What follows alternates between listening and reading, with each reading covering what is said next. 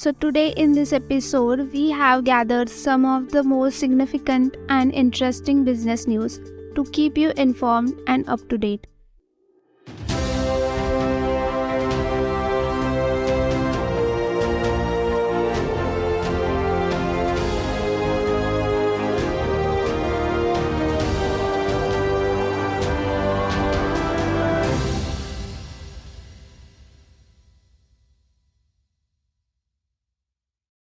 In this edition हम cover करने वाले हैं changes in Indian tax regime to the Indian stock markets new regulatory framework and a call from expert to pause the development of AI systems. We will also take a look at updates on saving schemes, data backup practices and UPI payments. So sit back आराम से and let's dive into the last week news. तो पहले हम लोग good news देखते हैं. इस साल से फर्स्ट अप्रैल दो हज़ार तेईस से नया टैक्स रेजीम लागू हो गया है, जिसमें टैक्स पेयर्स को काफ़ी फ़र्क पड़ेगा. तो आइए बदलाव जान लेते हैं. पहले according to new income tax slabs, new tax regime के लिए अपडेटेड इनकम टैक्स स्लैब्स ये हैं. ईयरली आय रुपीज़ थ्री लाख तक आपको कोई टैक्स नहीं है. थ्री लाख से सिक्स लाख तक फाइव परसेंट होगा, सिक्स लाख से नाइन लाख तक टेन परसेंट, और नाइन लाख से ट्वेल्व लाख तक फिफ्टीन परसेंट. वैसे ही ट्वेल्व लाख से फिफ्टीन लाख तक ट्वेंटी परसेंट, और जिनकी भी फिफ्टीन लाख से ऊपर की इनकम है उनको थर्टी परसेंट देना होगा. टैक्स रिजीम चेंजेस देख लेते हैं.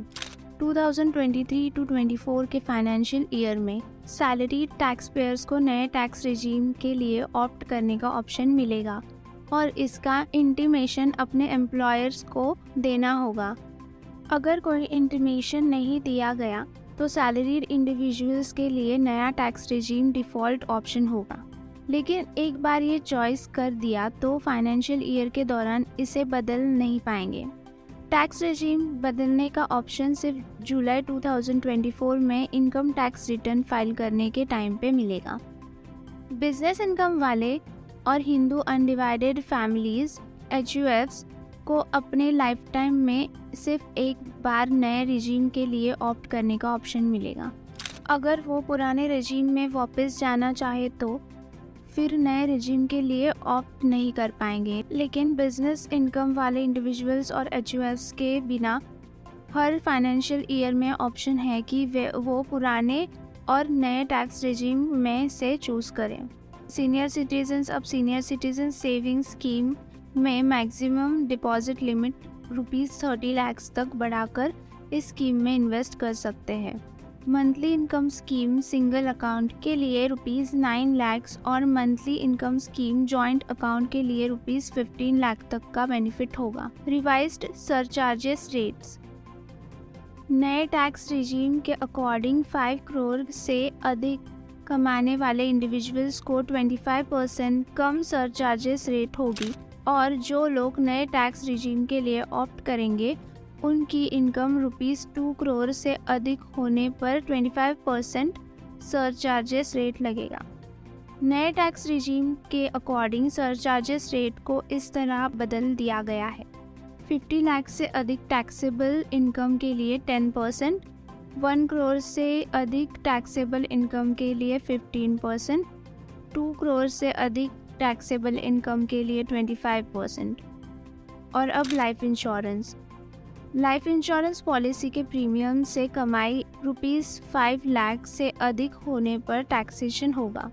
लेकिन physical gold, electronic gold receipt E G R में कन्वर्ट करने से कैपिटल गेन टैक्स लागू नहीं होगा.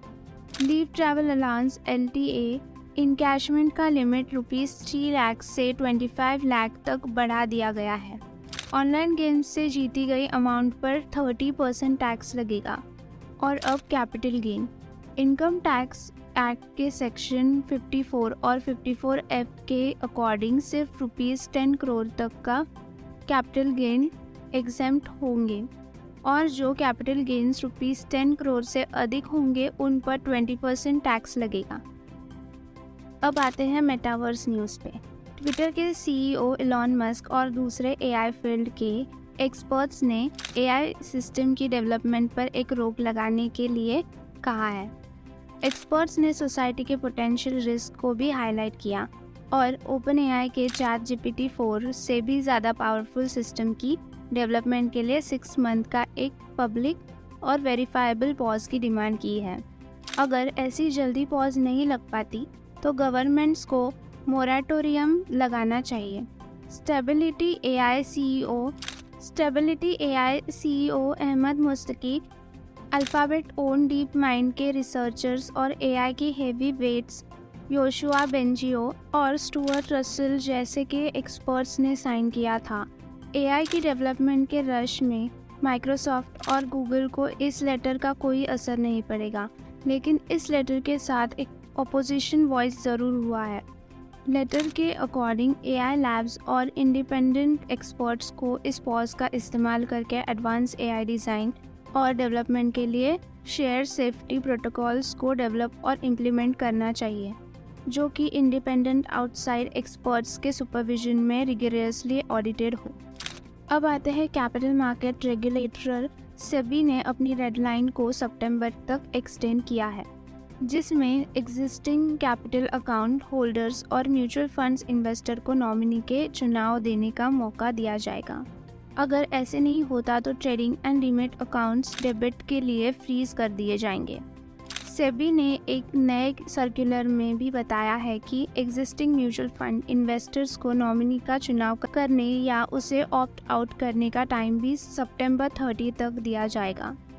अगर कोई भी इन्वेस्टर इसे फॉलो नहीं करता है तो उनके पोर्टफोलियोज फ्रीज हो जाएंगे और उन्हें अपनी इन्वेस्टमेंट ट्रेडिंग नहीं करने दिया जाएगा। सेबी ने स्टॉक ब्रोकर्स, डिपॉजिटरी पार्टिसिपेंट्स और एसेट मैनेजमेंट कंपनीज से भी रिक्वेस्ट की है कि वो अपने क्लाइंट्स को चॉइस ऑफ नॉमिनेशन अपडेट करने के लिए एनकरेज करें। ये अपडेट ईमेल्स और एसएमएस के थ्रू किया जाएगा। इसके वजह से जो अकाउंट्स नॉमिनेट नहीं थे और उनके होल्डर्स की डेथ हो जाता है, उनके एयर्स के लिए असेट्स पाना बहुत मुश्किल हो जाता है। कुछ सही एयर्स को इन इन्वेस्टमेंट के बारे में भी पता नहीं होता है और कुछ इन्वेस्टमेंट ही काफ़ी समय से अनक्लेम्ड पड़ी रहती है। इस वजह से सेबी ने यह डिसीजन लिया है कि नॉमिनेशन डिटेल्स अपडेट करना बहुत ज़रूरी है ताकि किसी भी समस्या के वक्त असेट्स के ट्रांसफ़र में कोई प्रॉब्लम ना हो। तो अब बढ़ते हैं नेक्स्ट न्यूज़ पे। क्या आपने सुना है इंडिया के ऑटो इंडस्ट्री में बरसे पैसे की बारिश? ये साल फाइनेंशियल ईयर दो हज़ार तेईस के एंड तक सबसे ज़्यादा गाड़ियों की बिक्री हुई है।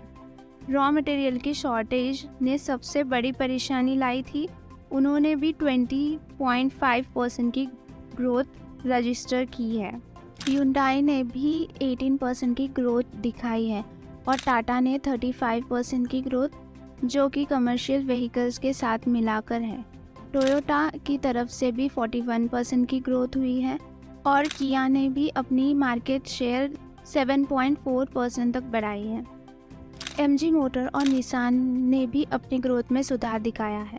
भले ही इस ईयर में सेमीकंडक्टर की शॉर्टेज और इन्फ्लेशन की वजह से गाड़ियों की कीमत बढ़ गई हो, लेकिन इंडियन ऑटो इंडस्ट्री में मोमेंटम कम नहीं हुआ।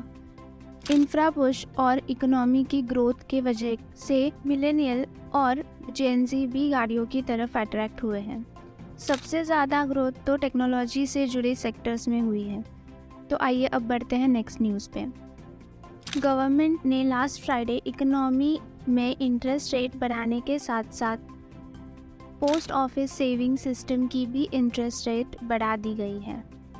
पॉपुलर पीपीएफ और सेविंग्स डिपॉजिट के लिए इंटरेस्ट रेट सात पॉइंट एक परसेंट और चार पॉइंट और चार परसेंट बने रहे, लेकिन दूसरे सेविंग स्कीम में ज़ीरो पॉइंट एक परसेंट से ज़ीरो पॉइंट सात परसेंट तक बढ़ावा हुआ है।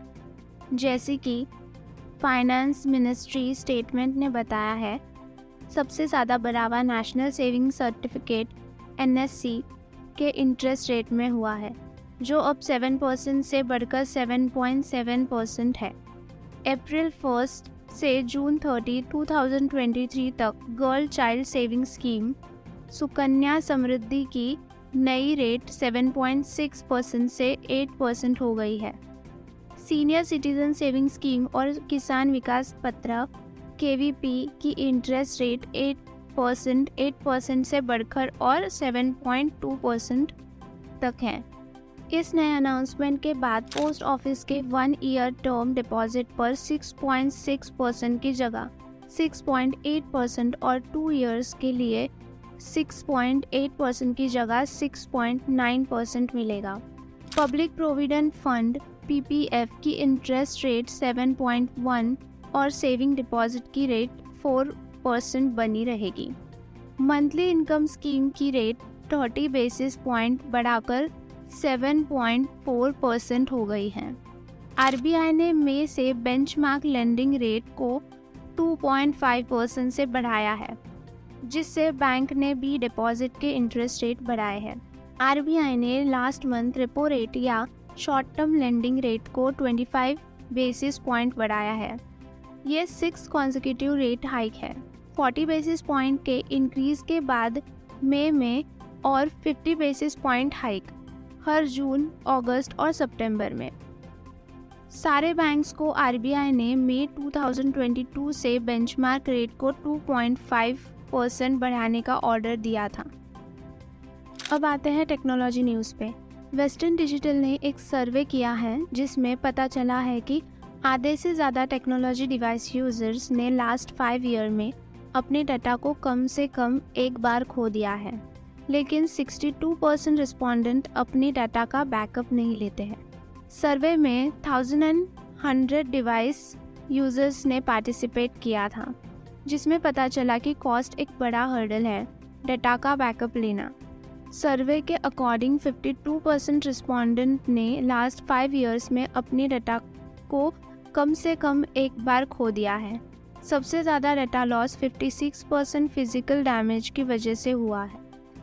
डिवाइस खो जाना उनतालीस परसेंट, डिवाइस चोरी हो जाना तीस परसेंट, वायरस बाईस परसेंट, पासवर्ड भूल जाना इक्कीस परसेंट और एक्सीडेंटल डिलीशन सात परसेंट। सर्वे ने यह भी पता लगाया कि वीडियो व्लॉगर्स पचास परसेंट सबसे ज़्यादा अपने डाटा का फुल बैकअप लेते हैं। उनके बाद आईटी प्रोफेशनल तैंतालीस परसेंट, फोटोग्राफर्स इकतीस परसेंट और स्टूडेंट्स तीस परसेंट। वेस्टर्न डिजिटल के senior director marketing India, Middle East and Africa Jagannath ji ने कहा, जबकि कस्टमर्स को अपने डाटा का बैकअप लेने के लिए मोटिवेशन कम है, लेकिन हम देख रहे हैं कि ये माइंडसेट चेंज हो रहा है। कस्टमर्स अपने डाटा की अहमियत से ज़्यादा अवेयर हो रहे हैं और एफर्टलेस बैकअप सॉल्यूशंस की तलाश में हैं। हम खुशी से कस्टमर्स को डाटा की अहमियत समझाने में हेल्प कर रहे हैं। सर्वे के अकॉर्डिंग उनतालीस परसेंट रिस्पोंडेंट ने फुल डाटा बैकअप लेने का मन बनाया है, चौवन परसेंट ने पार्शियल बैकअप का ऑप्शन चुना है और छह परसेंट लोगों को बैकअप लेने में कोई इंटरेस्ट नहीं है। अब आते हैं लास्ट न्यूज़ पे। National payments corporation of India NPCI ने एक स्टेटमेंट में क्लैरिफाई किया है कि बैंक अकाउंट से बैंक अकाउंट तक यूपीआई पेमेंट और नॉर्मल यूपीआई पेमेंट के लिए कोई चार्ज नहीं लगेगा, लेकिन prepaid payment instrument PPI merchant transaction के लिए इंटरचेंज चार्जेस लगे होते हैं। एनपीसीआई ने इस बात का भी जिक्र किया है कि कस्टमर्स को कोई चार्ज नहीं लगेगा। एनपीसीआई ने इंटरऑपरेबल यूपीआई इकोसिस्टम में पीपीआई वॉलेट को शामिल होने की परमिशन दी है और पीपीआई का उपयोग करते हुए रुपीज़ टू थाउजेंड से ज़्यादा यूपीआई ट्रांजैक्शन पर एक पॉइंट एक परसेंट चार्ज लगेगा। यूपीआई के इस नए फीचर के साथ कस्टमर को यूपीआई इनेबल ऐप पर किसी भी बैंक अकाउंट, रुपए क्रेडिट कार्ड और प्रीपेड वॉलेट का उपयोग करने का मौका मिलेगा। यूपीआई एक प्राइमरी डिजिटल पेमेंट मेथड है। ट्रेडिशनली यूपीआई ट्रांजैक्शन के लिए बैंक अकाउंट को यूपीआई इनेबल्ड ऐप में लिंक करने का सबसे ज़्यादा इस्तेमाल होता है और ये निन्यानवे पॉइंट नौ परसेंट टोटल यूपीआई ट्रांजैक्शन को कंट्रीब्यूट करता है। ये bank account to account transaction customers और मर्चेंट्स के लिए बिल्कुल फ्री रहता है। तो ये थे लास्ट वीक के कुछ टॉप न्यूज़। आज के लिए इतना ही। मिलते हैं अगले वीकली बिजनेस बुलेटिन में। तब तक के लिए स्टे ट्यून्ड।